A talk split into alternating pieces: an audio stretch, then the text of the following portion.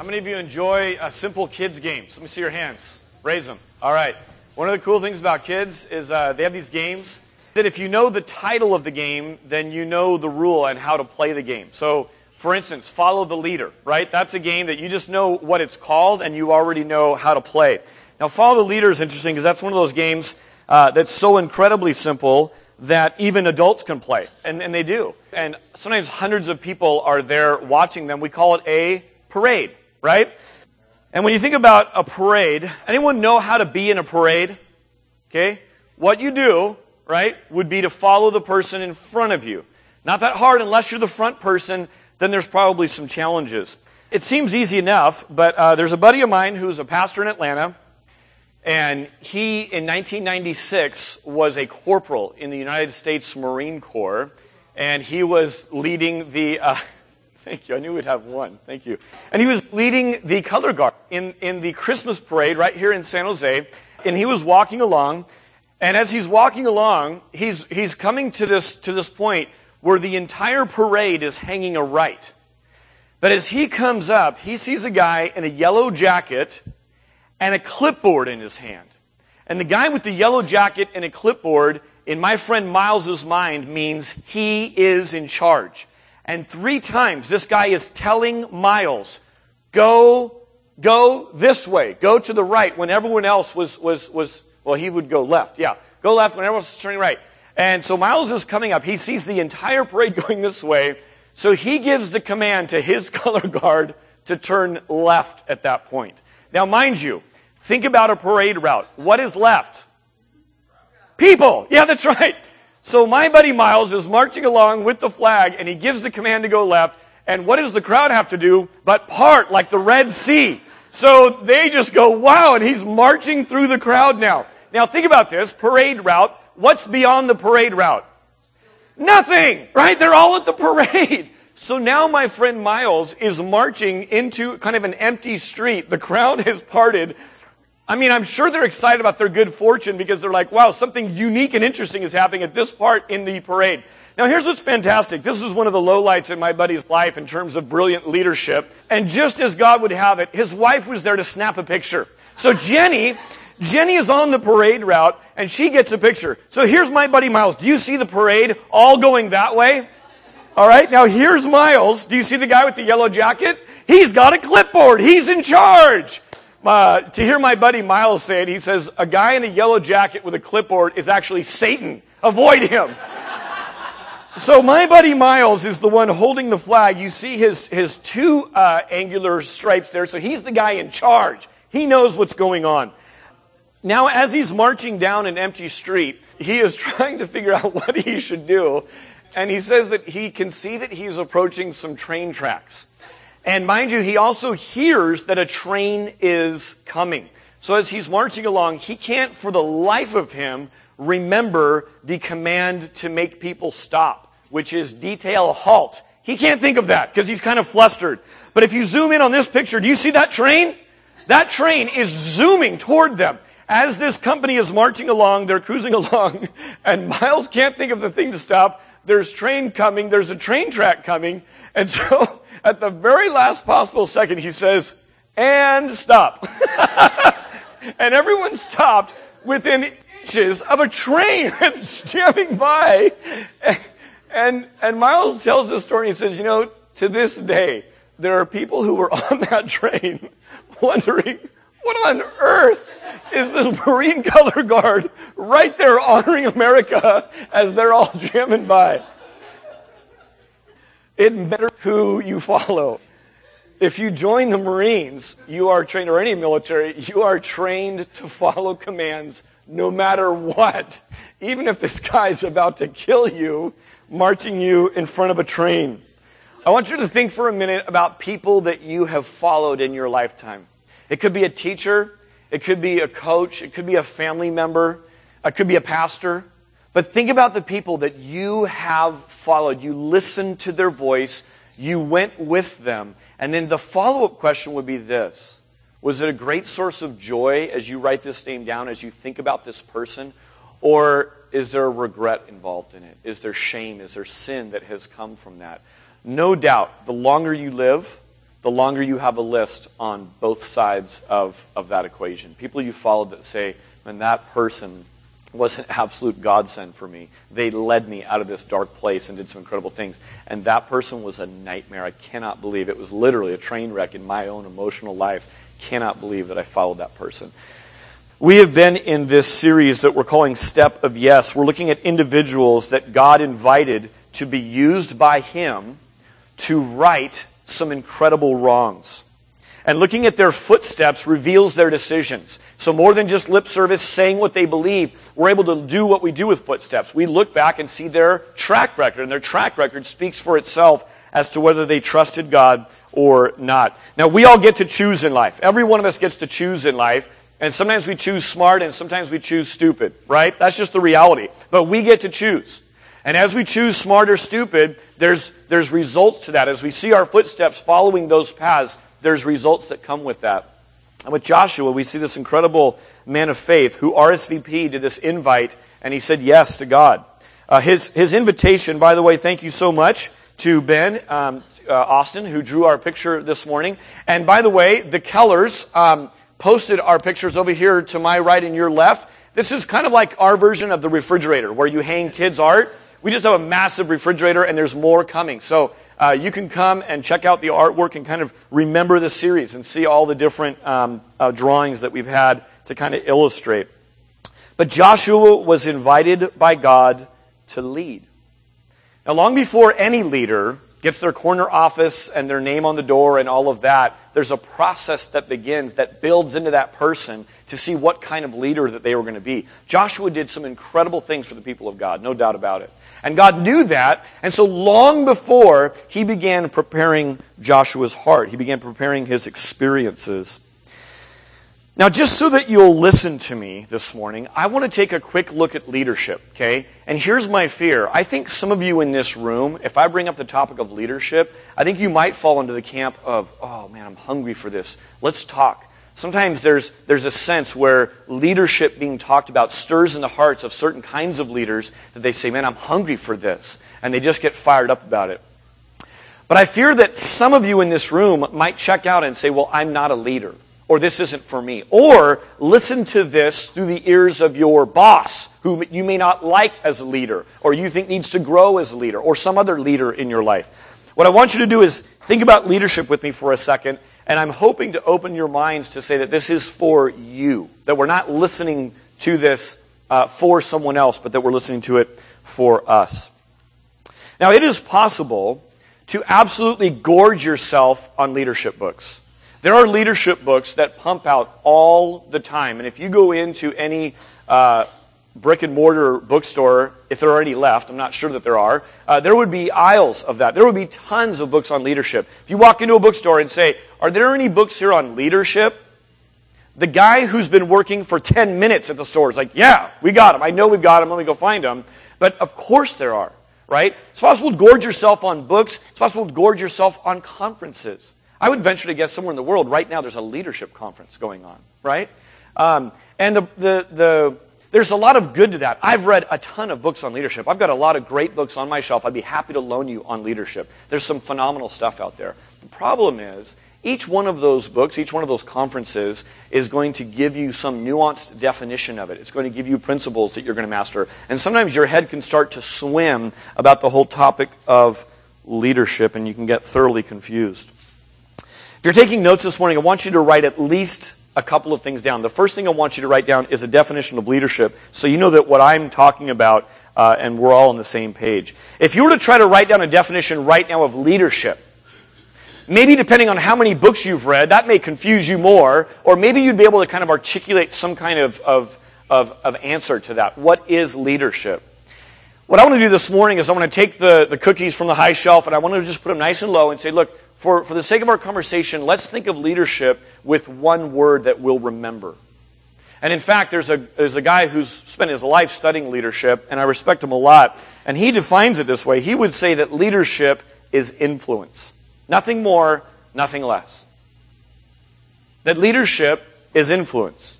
Now, there's a lot of other things that are kind of nuanced there, but I've read a lot of books. I've studied leadership and been in leadership and been around leaders for a long time. I think that's actually a pretty good definition. Leadership is influence. So for the sake of this morning, let's, let's go with that definition. I hope that's something you can walk away with. And as, we, as you think about things, you can go, you know what, leadership's just about influence. So you don't have to memorize, you know, kind of a, a whole sentence, purpose statement style definition. Now there's a couple of, I think, myths. There's probably a lot more than a couple. But there's a couple of things I think that, that people um, believe falsely about leadership. And I'm going to throw out just two of them. One is the position myth. The position myth says this I need to be in a position to lead, or I am in a position, therefore I am a leader. Okay? Um, leadership, if you think about it, leadership is transitory in nature. Most leaders don't stay in one spot for long. Think about sports for a minute. Coaches, right? Do coaches stay long in any of the leagues around the nation? The answer is no. It's a, it's a rarity to have a coach there for five years right? There's this demand that says, let's switch it up. Even if the coach is doing a great job, they'll often switch it out to say, we need to change things up. We've got paying customers, we need to be winning, so they'll, so they'll change it up. Part of the transitory nature of it, though, is that you have people in positions who aren't leaders, or they are ineffective in their leadership in that capacity. Um, John Maxwell said it this way He who thinks he leads but has no followers is only taking a walk, right? So there are some people who are taking a walk. They've got the title. They've got a business card, right? They got the parking spot, but they're just out for a stroll. Uh, this is illustrated really well when Dan Reeves was the head coach of the Denver Broncos. Dan Reeves is a great coach, excellent leader. He was head coach of the Denver Broncos. And at the time, a guy by the name of Mike Shanahan, who's now a well-known head coach, was the assistant coach in Denver. Pretty power, power-packed coaching team there.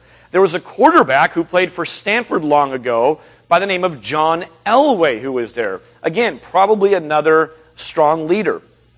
Now, Dan Reeves is the head coach. He's the one who gets to call out the offensive schemes and say, this is the game plan of what we're doing. But what was happening in Denver at that time is you had Mike Shanahan, the assistant coach, and John Elway, the quarterback of the team, running their own offensive scheme. So I ask you, in that setting, who's the leader? Mike Shanahan's the leader. Who's supposed to be the leader? The head coach, right? So that's the position, but the real leader in that situation is the one who's being followed. The one who is, catch this, influencing the change and the game plan. So that's an example of position not really mattering necessarily as to whether leadership is going on. Stanley Huff said this, it's not the position that makes the leader, but the leader that makes the position. So what I want you to do is blow apart your mind and say, well, I've never been a leader clearly because I've never held a leadership position. False. Myth busted. All right, next one. Uh, the personality myth. While some are clearly naturally gifted leaders, and by that I would just say naturally gifted influencers of other people, leadership is not a personality type. Let me say that again. Leadership is not a personality type. How many have heard of a type A leader? Raise your hand if you've heard of that phrase, okay? I don't care if you're A, B, C, D, all the way down to Z. I don't care what type of personality you've been labeled with. You may be a leader, and in fact, I would venture to guess you are leading in some way, no matter your personality type. So here's the other myth that I think um, uh, excludes people from the leadership discussion is they say, well, I'm not a leader. And what their meaning is, I am not a type A personality. If you don't know what that is, Google it. I won't be offended. You can use your phone, and I'll be I'll be cool with that. Um, I have been around uh, a lot of different people. Think, think about the disciples, actually, for, for one quick second. None of you in this room would have picked the disciples to run your worldwide movement that you were trying to start. None of you. I know you know the end of the story and like, I would have. No, you wouldn't have. You're lying. That's a whole separate sermon topic. All right, you would not have picked them. None of them you would look at and say, You're a leader. You're the one who's going to be the future of bringing this to the world. I'm entrusting this to you. But Jesus did.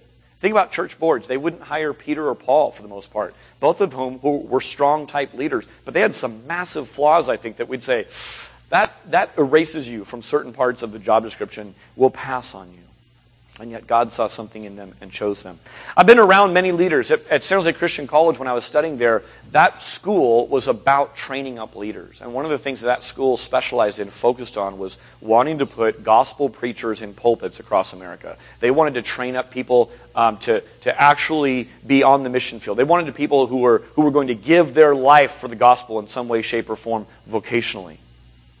Now, as I think about my peers in that setting, there are some people who seem so sidelined and so not like leaders, and today, all this time later, they're leaders. When crunch time came and decisions to be made and action had to be taken, they were the ones who stepped into the fire and led. And lo and behold, you go, wow, wouldn't have picked that guy. Other people who seemed to have the personality, seemed to have the opportunity, seemed to have the gifting, are nowhere to be found today. They're not leading in some way, shape, or form. When crunch time came, they, they stayed on the sidelines. They didn't step into the crisis. They didn't step up and lead. Or maybe for some other reason, they've fizzled out of leadership. So it's not a position and it's not about personality. So because leadership is about influence, listen to this. I believe that every single person in this room is being led by someone. And that every single person in this room is leading someone else. If leadership is really about influence and not about a position, not about a personality, then it kind of opens the door of leadership to all of us, doesn't it? The, the, the biggest question sitting in a church on Sunday morning that I would want to put forward to all of us is this Is God being praised?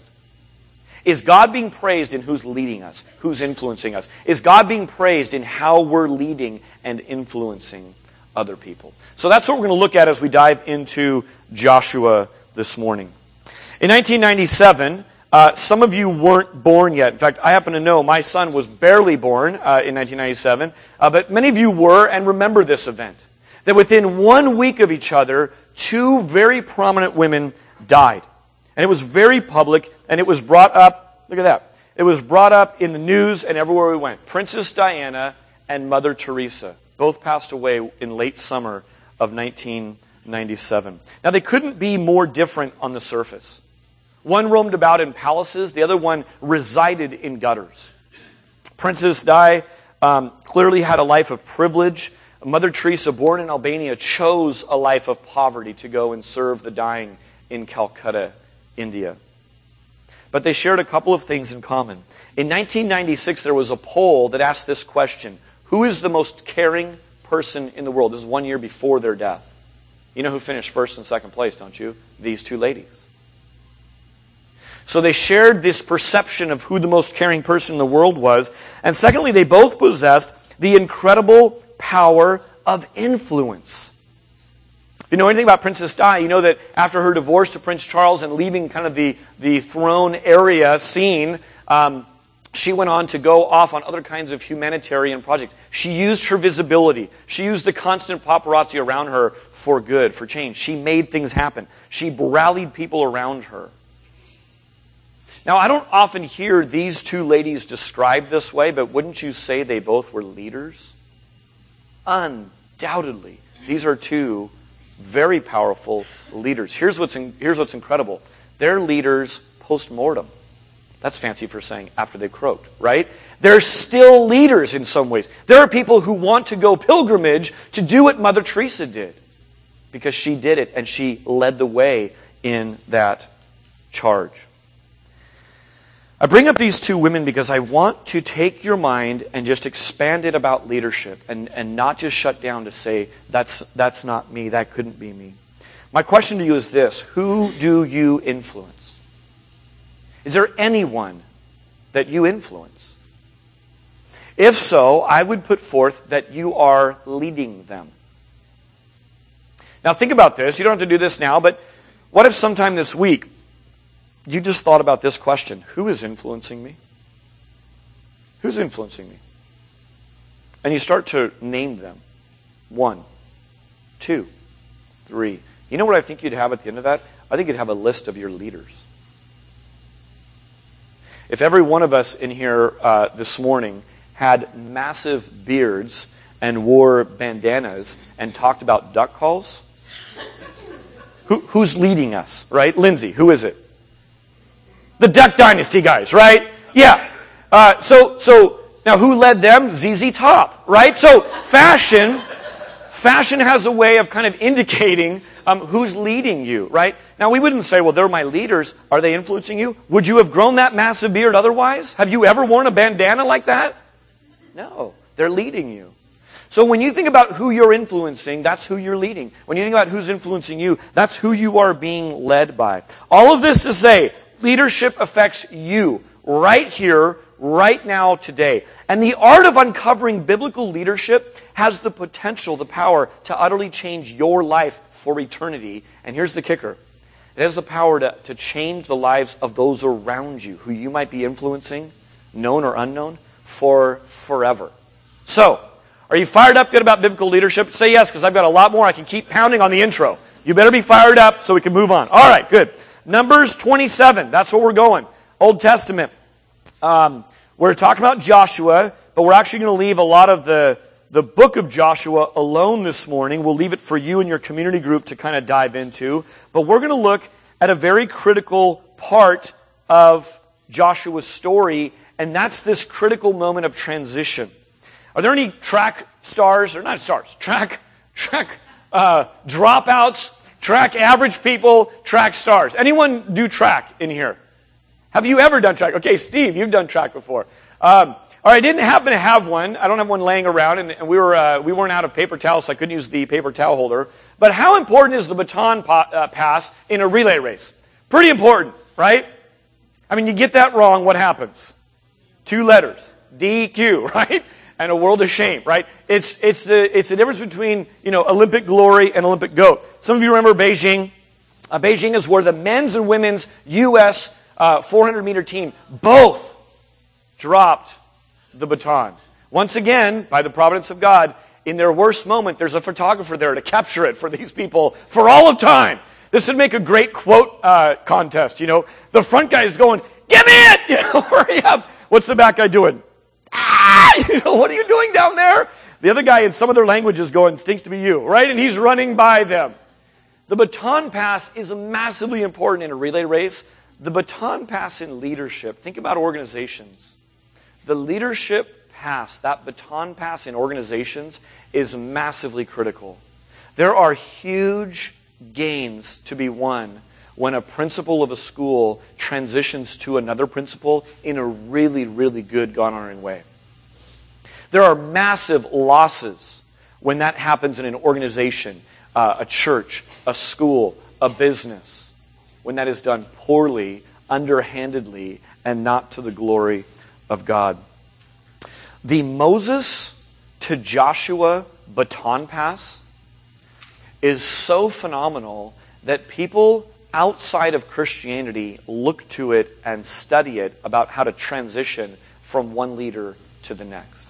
So we're going to take and just look a little bit at, instead of looking at all the great things Joshua did as a leader, I want to look at one tiny season of his life, this little transition period where he went from kind of an assistant junior varsity into the bigs at the helm, and now he's a full fledged leader. We're going to look at kind of the baton pass between the two. The first thing we'll see, look at Numbers uh, chapter 27, verse 15. We'll start there. It says this Moses spoke to the Lord. Pause. You know what that is? That's prayer. When you read in the Bible that someone spoke to God, don't think that they're out in the woods doing something crazy. They're praying, right? I do that all the time while driving. So it's just stopping and talking to God. Moses did a wise thing. Moses spoke to the Lord saying, Let the Lord, the God of the spirits of all flesh, appoint a man over the congregation who shall go before them and come in before them, who shall lead them out and bring them in, that the congregation of the Lord may not be as sheep that have no shepherd. Moses understood from personal experience the, the, the, sovereignty principle of leadership. That is, that God's the one in charge. So, what does he do when he needs a new leader? Every leader who's, who's going out and is a good leader. By good leader, I would say this. Moses sat at the feet of God and worshiped God. That's a good leader. Even better is that he loved the people. There's a lot of qualities you can look for in a leader, but if they love God and they love you, that's, that's, That's got to be 90 plus percent right there. Moses loved the people. Any leader going out that cares for the sheep, cares for God, who do you have next? Who's going to shepherd them? They can't be leaderless. So he's got a heart for them. He knows it's God who raises up one and brings down another. I've had someone say at this church, um, usually people wait long enough to give backhanded compliments like this, but they said, Yeah, you know what? I didn't really think that much of you, Dave, when you first came, but I knew that you were God's appointed man, so I followed you. I said, Praise God! I mean, that's really all I need.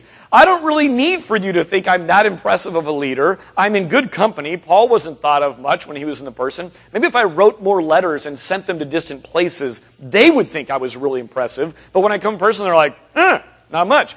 But here's what I, here's what I mentioned to the person.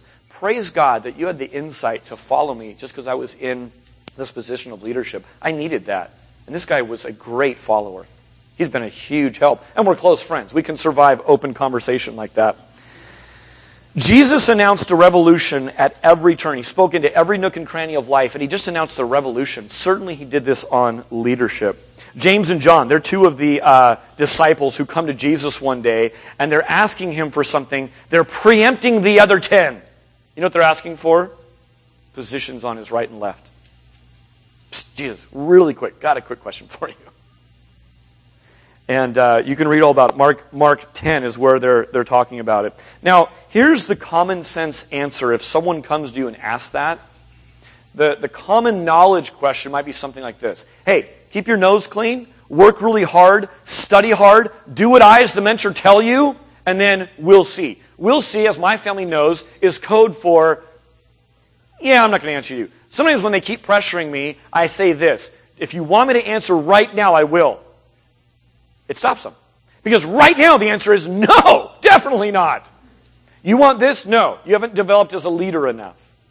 So common sense might be something along that lines. What does Jesus say? Here's Mark 10, chapter, uh, verse 40. To sit at my right hand or my left is not mine to grant, but it is for those whom it has been prepared. You know what his answer is? That's Father's decision.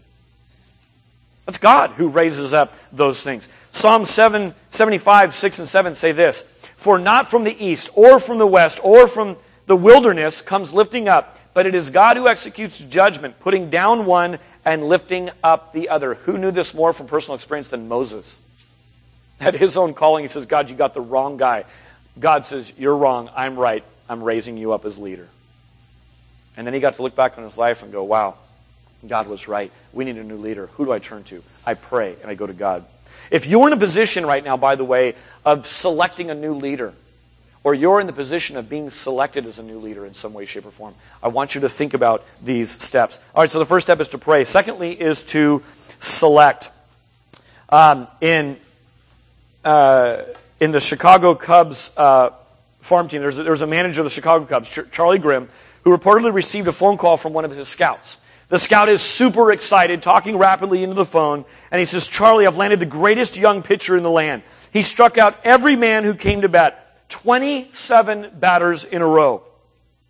Nobody even hit a foul until the ninth inning. The pitcher is right here with me. What shall I do? Charlie, the manager, replied, Sign up the guy who got the foul. We're looking for hitters. Here's the point. The manager of the Cubs knew we didn't need a pitcher. We need a guy who can hit. That one guy who barely got something, get him signed up. Here's why I'm talking about the Chicago, uh, Chicago Cubs right now. God knows who's needed for every position. Wouldn't we go to God in prayer? Of course we would. And so the selection process, look at, look at verse 18 of Numbers 27.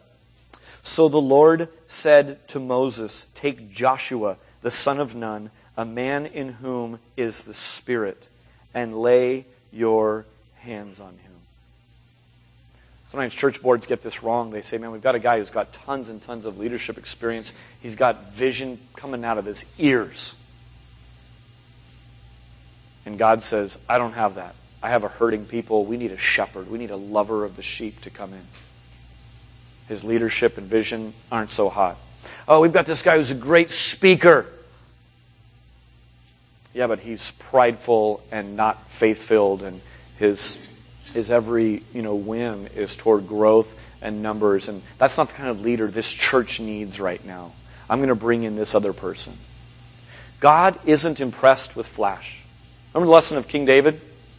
The lesson of King David is God looks at the inside of people, what's going on in the heart. He's not impressed by the external qualities and those kinds of things. There was a, well, kind of a little inside joke that went on. I was on staff at a church that was going through a lot of transition. And that's code for a lot of people getting fired and a lot of other people being brought in. And uh, so often when we'd see someone get up in front of the whole church, this is why we try to bring our elders up a lot more than just when someone comes up and says, Hey, we discovered someone's living in sin. You know, because every time the elders get up in front, the whole church kind of flinches, like, Ooh, what's he going to say? Well, we'd have people come up and and they would come up and they would explain how they've heard the call of God to go elsewhere. And sometimes when you're around that and you hear a lot of people hearing the call to go elsewhere, it's easy to get cynical, isn't it? It's easy to think, huh, you're going from this position to that position, which is a lot more prominent, has better salary package, and whatever else might be going on. Or, I happen to know you're in massive disagreement with the other strong leader on this team, and you've heard the call, and now you're moving on. Or, I heard through the grapevine that there was actually some sin that was uncovered and some misappropriation of funds and whatnot, and all of a sudden you're hearing the call. I'll tell you, for me, I had to be healed from that. Because that's dysfunctional. I get really cynical about that. Anyone hearing the call is just kind of a smokescreen for something else. I remember being in Hawaii and driving by the the First Church of Christ on the north shore of Kauai, and I was listening hard for the call of God. I mean, I was like, turn the music down. Lord, I'm here. Come on. Send it my way. No such call came, right? I'm still listening. But, um, just kidding. You can all come with me.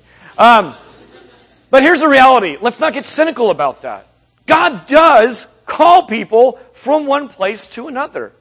He, he moves teammates around. He's in control. He knows that.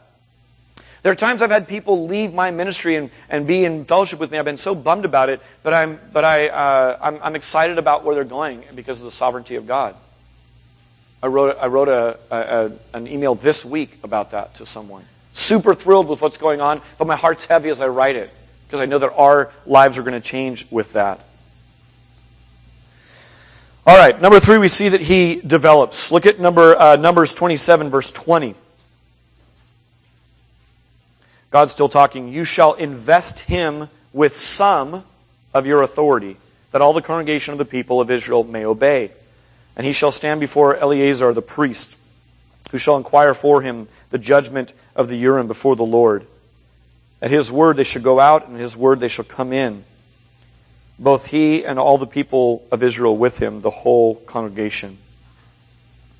Now, Joshua was a great leader, full of the Spirit, full of faith, able to rally the people to follow him. And God knew that he was going to need to be all that, so he prepared him. I want you to think about Joshua, the great leader, as Josh the intern. Okay? Because at one point, Joshua, the great leader, was Josh the intern. That's how he started off. That's how leaders begin. Luke chapter 16 gives some instruction. It says this Whoever can be trusted with very little can also be trusted with much, and whoever is dishonest with very little will be dishonest with much. So, how do you know if you can trust someone? You start small. Let me assure you in this room that the leadership of this church does that with the very important treasures of God. Some of the treasures of God come in the form of money. That's about at the bottom of the list. Some of the treasures in of God come in the form of your children. We take great care to make sure that someone's faithful in little before we'd give them charge of being faithful in much, which is to be around our children and influencing our children. Those who would be in front of you, those who would be um, walking ahead of you as community group leaders, those who are pouring into your life and are entrusted to the soul care of your life, they're, they're entrusted with much. So we have gone through the rigors of saying, are they faithful in little? We don't take that lightly. And I think about interns. I was an intern at one point. I'm a big believer in interns. This church is going to pay for interns at some point. We're trying to get there. It's an incredible way to develop leaders. You know what interns do? They learn. It's a painful process. They learn through success, they learn through failure. I think of one intern, he's like, I can't teach, I can't do this, I can't do that. And then he taught, I'm like, you're right, you can't teach at all. That was terrible. Let's work on it. And we did. And through that, you know, falling flat on his face, he began to change and grow, and it was really, really fun to watch. There's another intern I could think of who got so wrapped up in seventh grade girl drama that I had to physically grab him by the arm one time and pull him aside and say, Wake up! You're 21 years old. You're a guy. Stop it. You're getting sucked into seventh grade drama. The kids don't need someone on the roller coaster with them. They need someone on firm ground shouting at them, saying, Hang on. Man, I could go through a whole giant list of my failures and the failures of my interns and the incredible successes to see a young kid who doesn't belong doing nothing and see God just, just work through that person. I love that it says, instill some of your authority, Moses, on this intern, Josh, and then we'll see what he's got and we'll get to see it flourish. Number four is to support. Flip over to Deuteronomy for a moment. Go to the right. And in Deuteronomy chapter 3, verse 28, it says this But charge Joshua and encourage and strengthen him, for he shall go over at the head of, his, of this people, and he shall put them in possession of the land that you shall see. Leadership is to be done with diligence, Romans 12, because it is ongoing and difficult. Some of you who are in direct leadership kinds of roles say, yes, it is. And you know that intuitively. God brings people into the lives of developing leaders to act as key supporting roles. Do you know that that's some of you in this room? We have some emerging leaders in this church. Lord willing, we'll continue to expand that and have some, some growing young leaders. You know, what, you know what young leaders need? They need encouragement. They need support. You know what they need? They need to be given opportunities um, freely to say, you know what? This is ministry that I know and I can do, but I give it to you. You know, a cool place for this to happen is Mexico.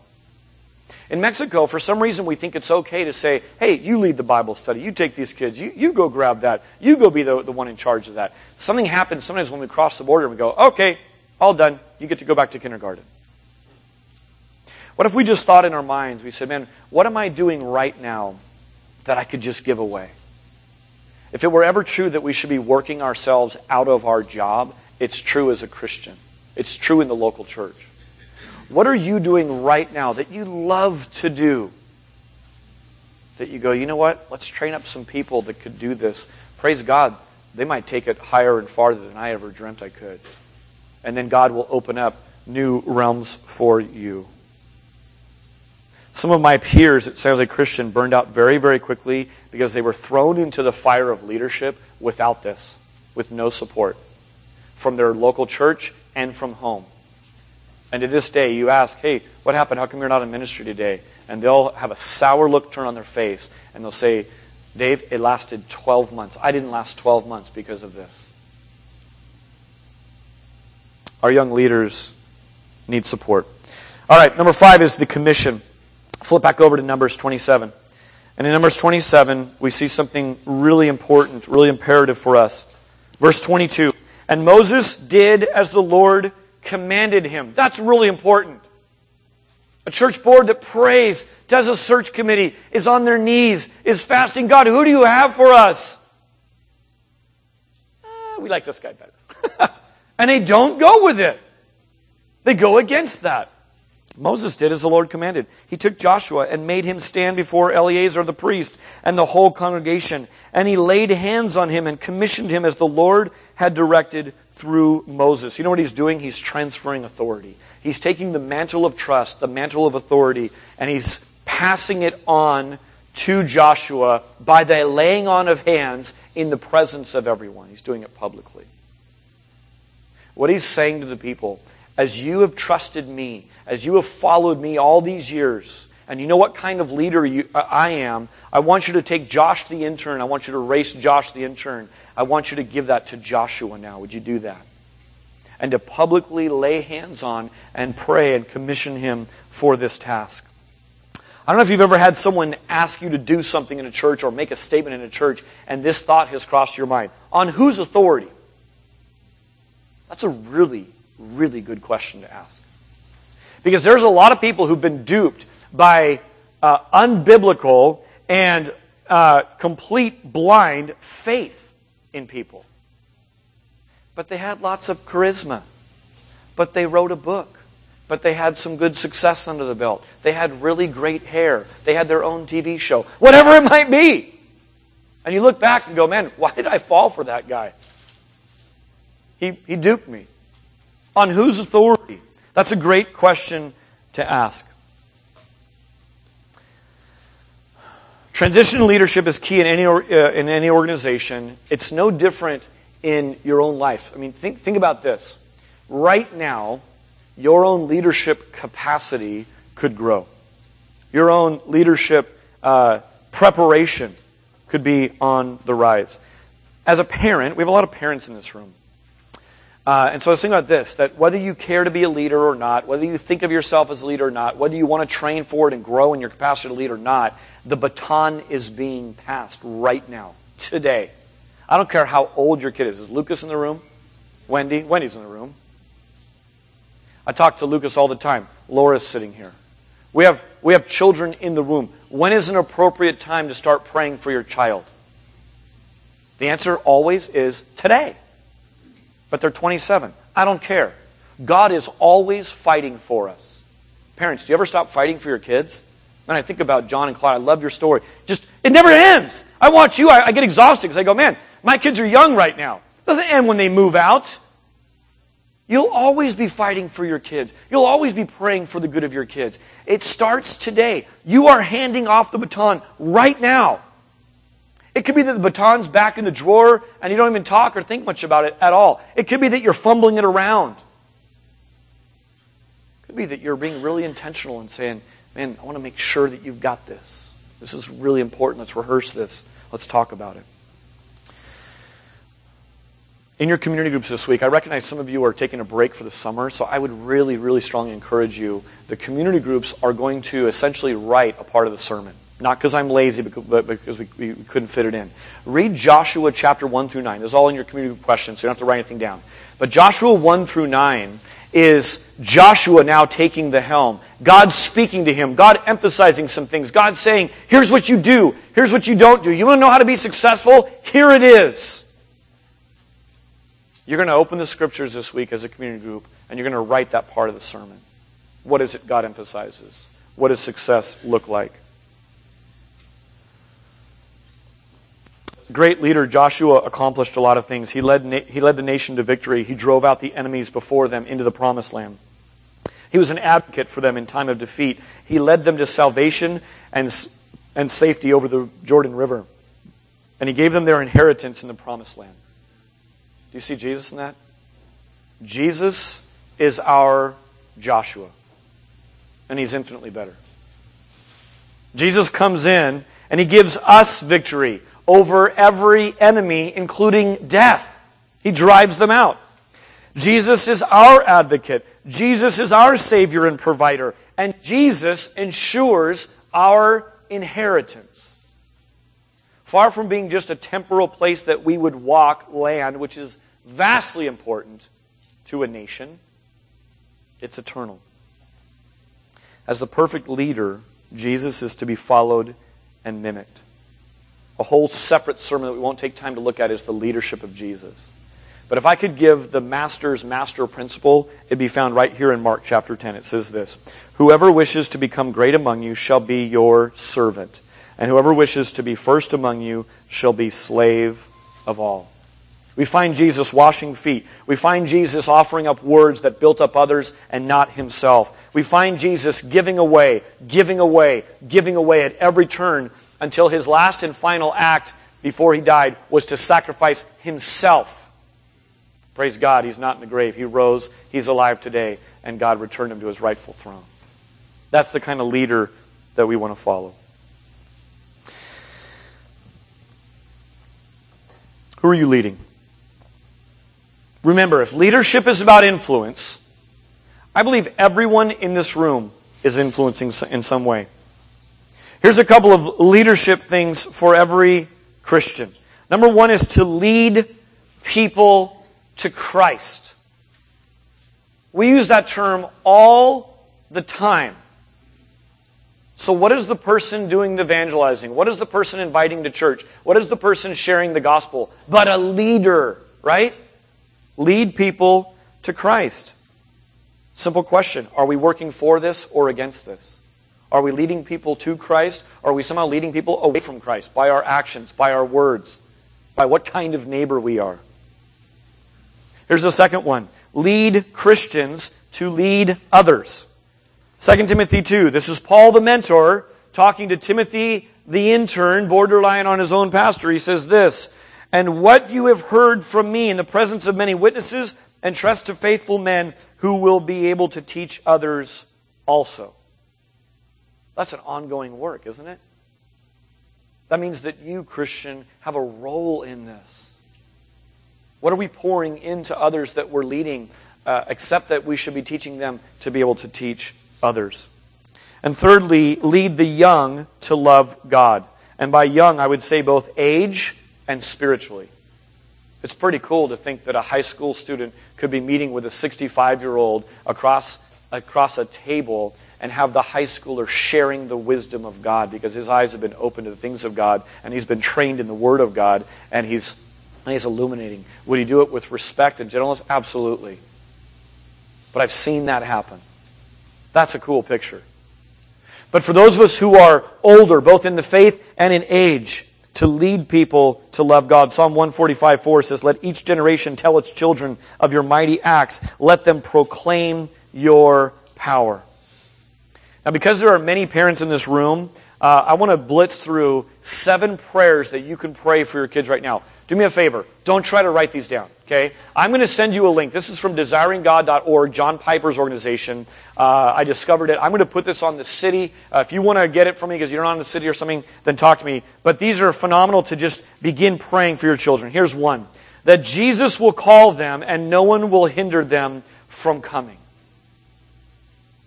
that we would pray that. By the way, you say, I don't have my own children. Many in this room don't have their own children, but are actively involved in pouring into the next generation. I'm talking to you as well. The young of our church, what if they were covered in these seven areas? Number two, that they will respond in faith to Jesus' faithful, persistent call. Pray that for your kids. Number three, that they will experience sanctification through the transforming work of the Holy Spirit and will increasingly desire to fulfill the greatest commandments. Pray that of your children. That they will not be unequally yoked in intimate relationships, especially in marriage. That their thoughts will be pure. That their hearts will be stirred to give generously to the Lord's work. And number seven, that when the time is right, they will go. I think that's a different prayer list than a lot of people, even Christians in America, have for their kids. Safety, success, good grades, anti bullying. I mean, whatever it is, it, it's, it's so much more shallow, I think, so many times. This rocks my world and wakes, wakes me up to the things that matter, the things that will last. I want to invite the band up. While the band comes up, keep listening. Every single person here can grow as a leader. Whether you're ever called or recognized, you can grow as a leader. Number one, be God's man or woman right where you are today. Catch this. One day you may be invited to lead in ways that you can never today imagine. One day someone may come back to you and say, I want you to know the kind of influence, the kind of impact you had on my life, and you will be totally unaware of it up until that point. You know what that means? It means you were leading them and you didn't even know that was going on. Be God's man or woman, not just for yourself, not just to honor God, but for those around you that you may be leading. And secondly, be strong and courageous. The same message given to Joshua in chapter 1 is for us. God has promised victory for us too. This book of the law that he's not to depart from the left or right, but will ensure his success, It's ours as well. Meditate on it day and night. Be strong and courageous, church, as we walk in the path God has for us. Lord, we thank you so much for leading us. We thank you, God, for those of us who are called into leadership roles that we feel ill equipped for.